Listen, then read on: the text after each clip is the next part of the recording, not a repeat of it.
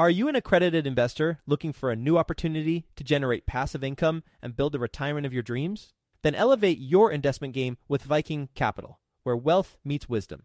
Whether you're a seasoned investor or just starting out, Viking Capital can help guide you towards financial freedom through passive real estate investing. With strong and transparent underwriting, Viking identifies low risk opportunities with the goal of preserving investor capital and maximizing long term growth potential. And their accessible and responsive investor relations team will help you understand how each investment will impact your unique financial goals. With $800 million in assets acquired, more than 230 million in equity raised, and more than 5,000 units under management, Viking Capital is your path to early retirement. To learn about Viking Capital's latest investment opportunity, which is available for you right now, visit go.vikingcapllc.com forward slash best. That's go.vikingcapllc.com forward slash best to get started today. Did you know that within a decade, women will hold $30 trillion in investable assets? Yet somehow only 19% of women reported feeling confident in selecting investments that align with their long term goals. Our friends at Invest Her are out to change that. Invest Her Con is the number one premier conference for women in real estate, and it's happening June 2nd through the 4th in Austin, Texas. Invest Her Con is not just another real estate conference. It's a transformational experience focused on real estate investing, business strategies, and self care tactics, all designed to help women take control of their financial futures. Gain the knowledge and skills you need to grow your portfolio and build a sustainable business, all while connecting with over 500 women who are playing at the same level. To learn more and to get your tickets, visit investhercon.com today and use the code 100BESTEVER to get $100 off your ticket. That's investher, H E R, con.com, promo code 100BESTEVER to get $100 off your ticket. Quick disclaimer the views and opinions expressed in this podcast are provided for informational purposes only and should not be construed as an offer to buy or sell any securities or to make or consider any investment or course of action. For more information, go to bestevershow.com. I think it's smart to just try to look at, see what's out there, try to consider what your appetite for risk is, and just try to put some of the money you have access to to use in some way, just so at least it gives you that nest egg, whether you're saving for something else, but just don't depend on one source of income. Welcome to the Best Ever Show, the world's longest running daily commercial real estate podcast. Our hosts interview commercial real estate experts every day to get you the best advice ever with none of the fluffy stuff. Best ever listeners, how you doing? Welcome to the Best Real Estate Investing Advice Ever Show. I'm Joe Fairless. This is the world's longest running daily real estate investing podcast where we only talk about the best advice ever. We don't get into any fluffy stuff. We talk about commercial real estate because that's what's important to you. So that's what we talk about. And with us today to talk about that, Serena Holmes. How you doing, Serena? I'm great. Thanks. How are you? Well, I'm well and looking forward to our conversation. Serena is a full time investor. She actually ran her own brand experience agency for 18 years and then sold it this past February. She's been a passive investor in approximately 50 deals. She's the author of the book called The Accidental Entrepreneur, and she's based in Toronto. So, with that being said, Serena, you want to give the best ever listeners a little bit more about your background and your hmm. current focus? Yeah, absolutely. So I know you mentioned that I had my own brand experience agency and I was a service based business. I'm sure you can appreciate that you're only making money when you're working. So Yep. I ended up hiring a coach, my first coach actually 10 years ago. And the best advice that she gave me at the time was you don't need this much money sitting in the bank. And the way I used to look at that is anything happens, I can cover all of our costs for a year and a half. And she's like, you don't need that much. Most companies operate on three months. If you're more comfortable, maybe give yourself six to eight months. And she really encouraged me to try to think outside the box and put some of that money to use. So I ended up buying my first rental property in 2013, which was a short term rental in Florida.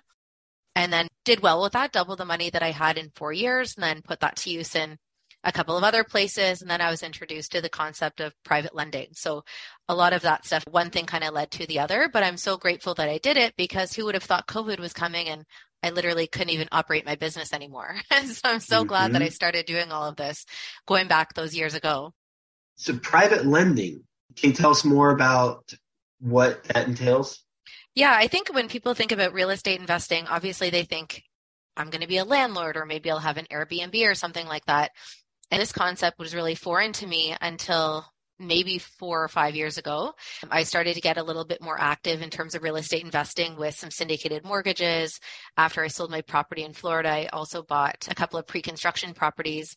And then I had a friend that you should really start talking to my broker. I do a lot of private lending with him to small businesses and people that just need money in the short term.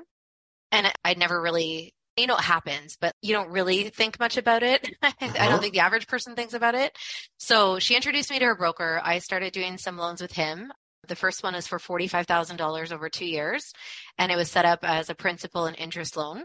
So I think at the time the interest was 15 or 16%. And then we did a couple of others. So I think I did three in the first year eight or nine a year for the following two years. And then this year, I'm like, why am I limiting myself? so uh-huh. I basically connected with some people in a real estate investing community that I'm part of and got a big laundry list of different people that were either doing land development, redevelopment, all different kinds of things. And I ramped it up. And this year I've done over 25.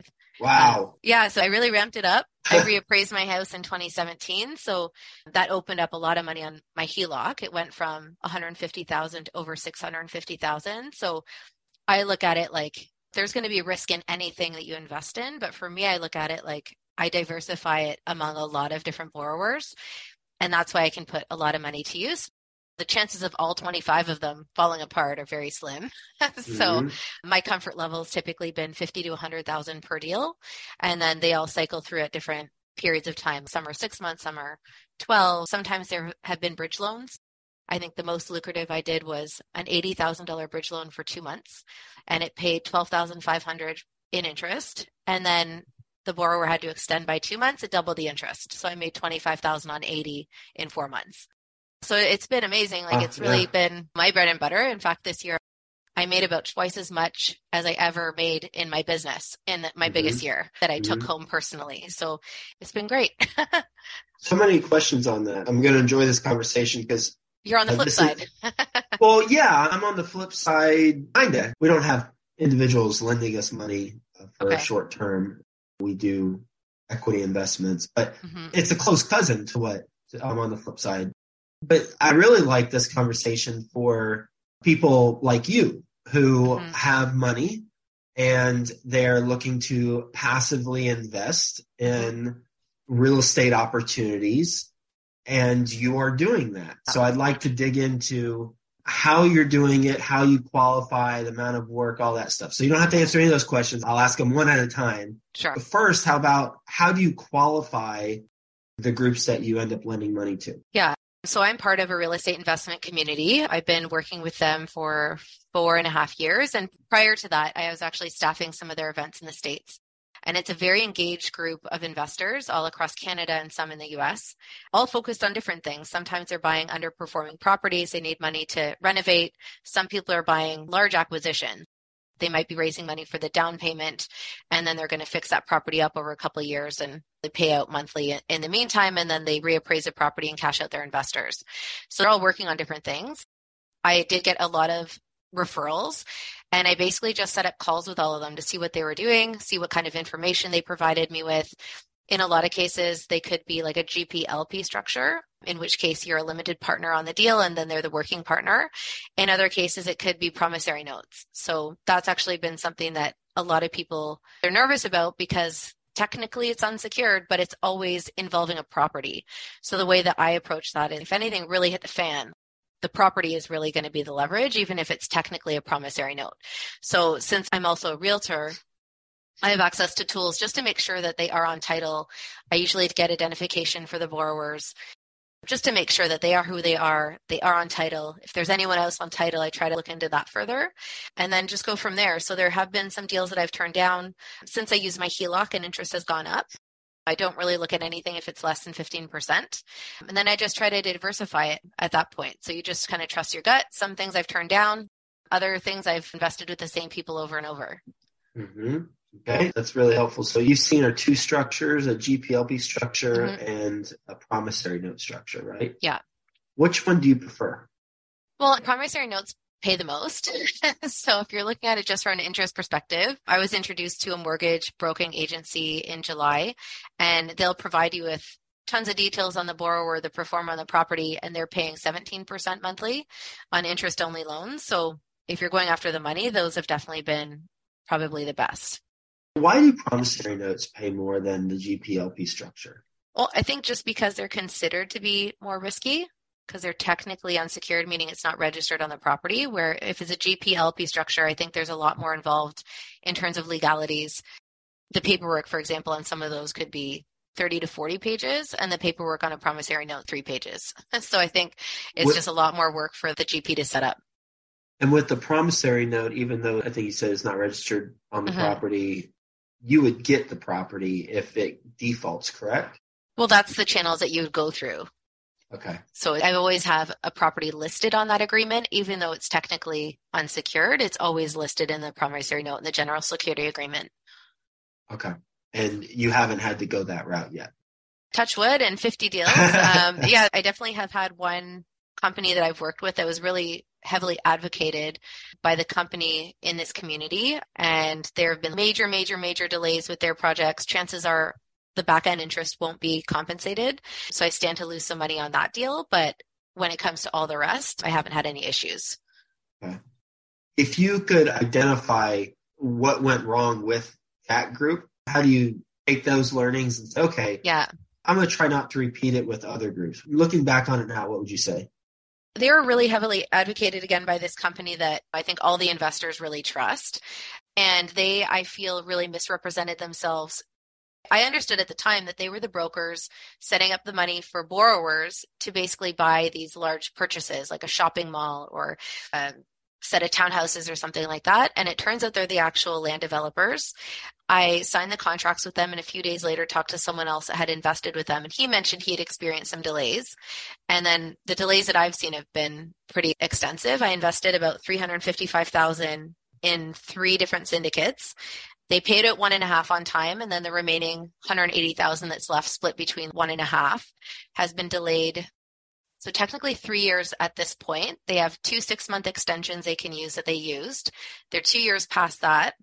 And then last summer, another company was brought in to administer the funds because they got in trouble with the regulatory body. And now we get updates maybe every six months. And it was sounding positive in the spring, but now it's sounding like the company wants another year or two to go back and redevelop site plans. And because they're so overdrawn on the mortgage, they're basically saying don't expect your back end interest. So they had set it up to do 15% front end and back end half half. And on one of the funds, he said you could even potentially stand to lose maybe 10%, the way things are looking at the moment. In this situation, the investors can try to force their hand and sell the land. The company that was brought in is saying not to do that give it a bit more time. So mm-hmm. he was like, you're getting more front end interest during all this time. And that's how they're trying to give you a silver lining. yeah. And for me, I'm like, they're still paying their front end interest. It's not the end of the world. But for people that were depending on this money during a certain period of time, I could see that being challenging because this is five years later, their money could be tied up another two to three years. So that's very, very significant. So I think looking back, maybe doing more due diligence, maybe doing less. Like I said, my comfort level per deal has come down a lot based on this experience because I did a lot with them mm-hmm. and even mm-hmm. split between three deals. 350,000 is a fair amount of money. So that's been a lot to learn. So I think I would stand to lose about 60,000 and that doesn't include if there's a hit to your principal. So let's say not this group, but another group that is just like them. Yeah. Approaches you with a different name, what questions would you ask that new group that perhaps you didn't ask the first group? I think I definitely took too much at face value. And I think I would probably try to seek out other investors who had worked with them in the past. And that's something I've done with most everything else that I've invested in past okay. there, just to see more of what those experiences were. And again, I got that warning, but it was three days after I signed off on all the contracts. Right. so yep. I was like, ah. And the other thing is that I don't like the split interest because it was half the interest at the front end monthly and then half at the back end. So I wouldn't touch anything like that going forward because at this point, even though all the other private loans I've done have paid off that principal at this point, interest has gone up from 2% to 7 almost. So the monthly interest really wouldn't even be covered at this point. It's just a wash. So I would really never touch anything that's split that way going forward. Mm-hmm. The flip side, what's a deal that, well, you told us actually 80K and four months, you made 25K yeah. on that. Mm-hmm. Have you done other deals with that group? And if so, do they tend to overperform or was that just the stars aligned and Yeah. they, they nailed it? That was specifically with the broker I started with. And I try to split up the deals I do with him and other groups and stuff like that. And he's done a mix of principal and interest. I think in the last year I've done three bridge loans and some could be as short as two weeks. Someone has to wipe their line of credit before their mortgage closes. So they might pay 2000 for 20,000 just so that they can pay it off and then their mortgage closes and they pay it back. If anything, he's paid stuff off early. so I'm like, oh, this should be a year and they're paying it off in eight or nine months because the interest Mhm. is so high. People don't want to just keep paying that if they don't have to. So if anything, things have usually paid off early with him. Mhm. Mhm. Okay. And these deals, how much time do you invest in overseeing the deal after you sign the contract and you send your money?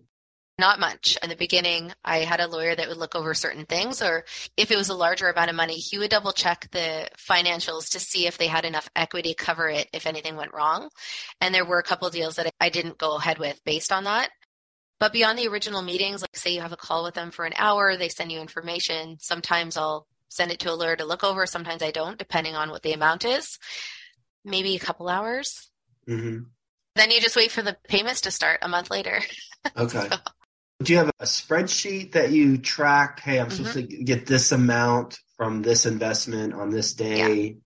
Yeah, I track the date, who it's coming from, what the principal was, and what the interest is monthly. And then I track where the payments are at. So it could say like one of 12 or two of 12 in the month it's going to finish. And that way, if there are any unforeseen delays, which maybe there would be a day or something like that, at least I'm kind of keeping track on what's come in. Because at this point, there's a lot of them, right? So I Mhm. just try to keep track in that sense. And then the one brokerage I started working with, they'll even give you an extra hundred dollars they're even a day late. They have a late payment fee for their borrowers.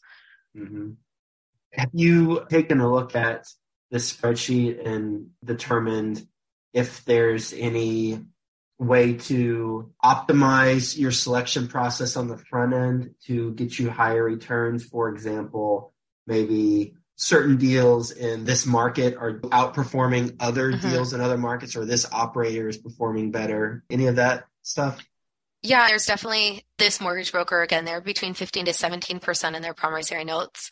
Because I'm part of this investment community, there's just constantly people looking for money. So I just keep an eye on what the terms are being a little bit higher. And one of the groups we loaned at 17 percent for three months, and then they basically just ask if you want to keep reinvesting it three months at a time. And then they dropped it maybe from 17 to 16. So just keeping an eye on all of those things and just always keeping an eye on what's out there just to mm-hmm. kind of see what people are offering and what the terms are and stuff like that. How have the terms changed over the last couple months compared to this time last year? Well, I think one concern that some people have is if you're loaning to people that are renovating underperforming properties, are they still going to appraise at the value that they're expecting to appraise at when it's time to cash out? So I think that's one thing to be super aware of. The brokerage that does offer that high interest, a lot of those investors are in really small markets like Timmins, Sudbury, Sault Ste. Marie. So those properties are already very, very low in value to start with, like 180,000, 200,000. So I don't think they're necessarily going to go down the way that we're seeing things go down in the GTA, for example, that have gone down 40%. So in that sense, I don't feel like I'm as concerned with it, but I think it's just harder for people to get money. There's definitely a lot of concern, which is, I mean, it really works out because those people end up needing the private money because maybe their bank isn't delivering or, or whatever it may be. So there's been like a huge surplus, I think, of people looking for money at this point in time. What's your best real estate investing advice ever? I think it's just to take some action and also try to find some passive income. For me, no one could have known COVID happened, but it wasn't COVID. Maybe you get an illness, or maybe a family member has an illness, or there could be a time that you physically can't work for a period of time. And I think it's important for people to look at like if they're just working a job, you're renting your time. And what if you couldn't work tomorrow? What were you going to do? So I think it's smart to just try to look at, see what's out there, try to consider what your appetite for risk is, and just try to put some of the money you have access to to use in some way, just so at least it gives you that nest egg, whether you're saving for something else, but just don't depend on one source of income. We're gonna do a lightning round. You ready for a best ever lightning round? I'm ready. All right, sounds good. First, quick word from our sponsor. We'll get back to the show, but first, some sponsors I'm confident you'll find value in learning more about. Are you a real estate investor looking to break into the multifamily investing space? Have you heard of MFIN Con happening in Charlotte, North Carolina, June 12th through the 14th? The Multifamily Investor Nation Convention is a place to learn from over 60 high level apartment investors while networking with more than 700 additional investors. If that's not enough for you, A Rod, yep, Alex Rodriguez, 12 time Major League Baseball All Star with over $700 million of commercial real estate assets, will be live and in person speaking at the event. Also speaking is the one and only Dr. Robert Cialdini, the godfather of influence and the award winning author. I personally love his books. So be sure to secure your tickets to this live in person event before they're gone. Go to mfincon.com for more details. Sponsorship opportunities are also available. Visit mfincon.com today. Use the promo code best to get $200 off your tickets. That's mfincon.com. Everyone is looking for a recession resilient investment. How can you try to prevent from losing money by picking the wrong fund and sponsor? Right now, you can get Reliant Real Estate Management's free guide, 10 Things to Consider in a Real Estate Investment Fund, by visiting besteverreliant.com. Answer questions like Is the organization's focus on you? And Does the fund keep employees? Reliant Real Estate Management is ranked one of the top 20 largest self storage operators in the country with $1 billion in self storage assets. After completing three funds, and selling 38 properties with $0 of investor principal loss. They have an average project level IRR of 33% in just over 3.5 years. Visit besteverreliant.com right now to receive the 10 things to consider in a real estate investment fund and get access to the latest investment opportunities. That's besteverreliant.com, B E S T E V E R R E L I A N T.com. Best ever deal you've done outside of the 80K and 25K profit over four months? What's mm-hmm. number two? I've done well with both of the properties. I had the property in Florida that I mentioned, and I also had a suited property in Edmonton. I had them both for about four years, and I doubled my investment on both of them during that time. So 100 grand on each property. Best ever way you like to give back to the community? Definitely a mix of money and time. I have an almost three year old, so time is a little limiting now. but I prior you. to that, I, I got a four year old. Yeah, so you can tell the time on that's a little bit hard, but definitely time. I've sat on different boards with Camp Trillium, for example, which is a, a camp for children with cancer. And I even went to Thailand for two weeks and volunteered with rescued elephants. wow. Oh. What was that experience like? It was awesome. It was through Elephant Nature Park, and they have different spin off projects all across Thailand. So I spent one week in a village called Buriram, and I spent another week basically following the elephants in the mountains of Chiang Mai. And by being a part of that program, you're basically taking them out of what their owners would have to put them into to cover their expenses by being in entertainment or whatever it may be. So it's really great just to see how they're being taken care of and take them out of otherwise very awful conditions. How can the best ever listeners learn more about what you're doing? So I've got a couple of Instagram profiles. One is just my name, Serena Holmes Realtor. And then because I wrote the book last year and I got that published, I also have another one under Serena Holmes Author. Well, Serena, thank you so much for being on the show, talking about your passive investing experience and lessons you've learned from investing with certain groups and a lot of successes and then some challenges along the way. So appreciate that and looking forward to talking again soon. Hope you have the best ever day and enjoyed again this conversation. Great. Thanks, Joe.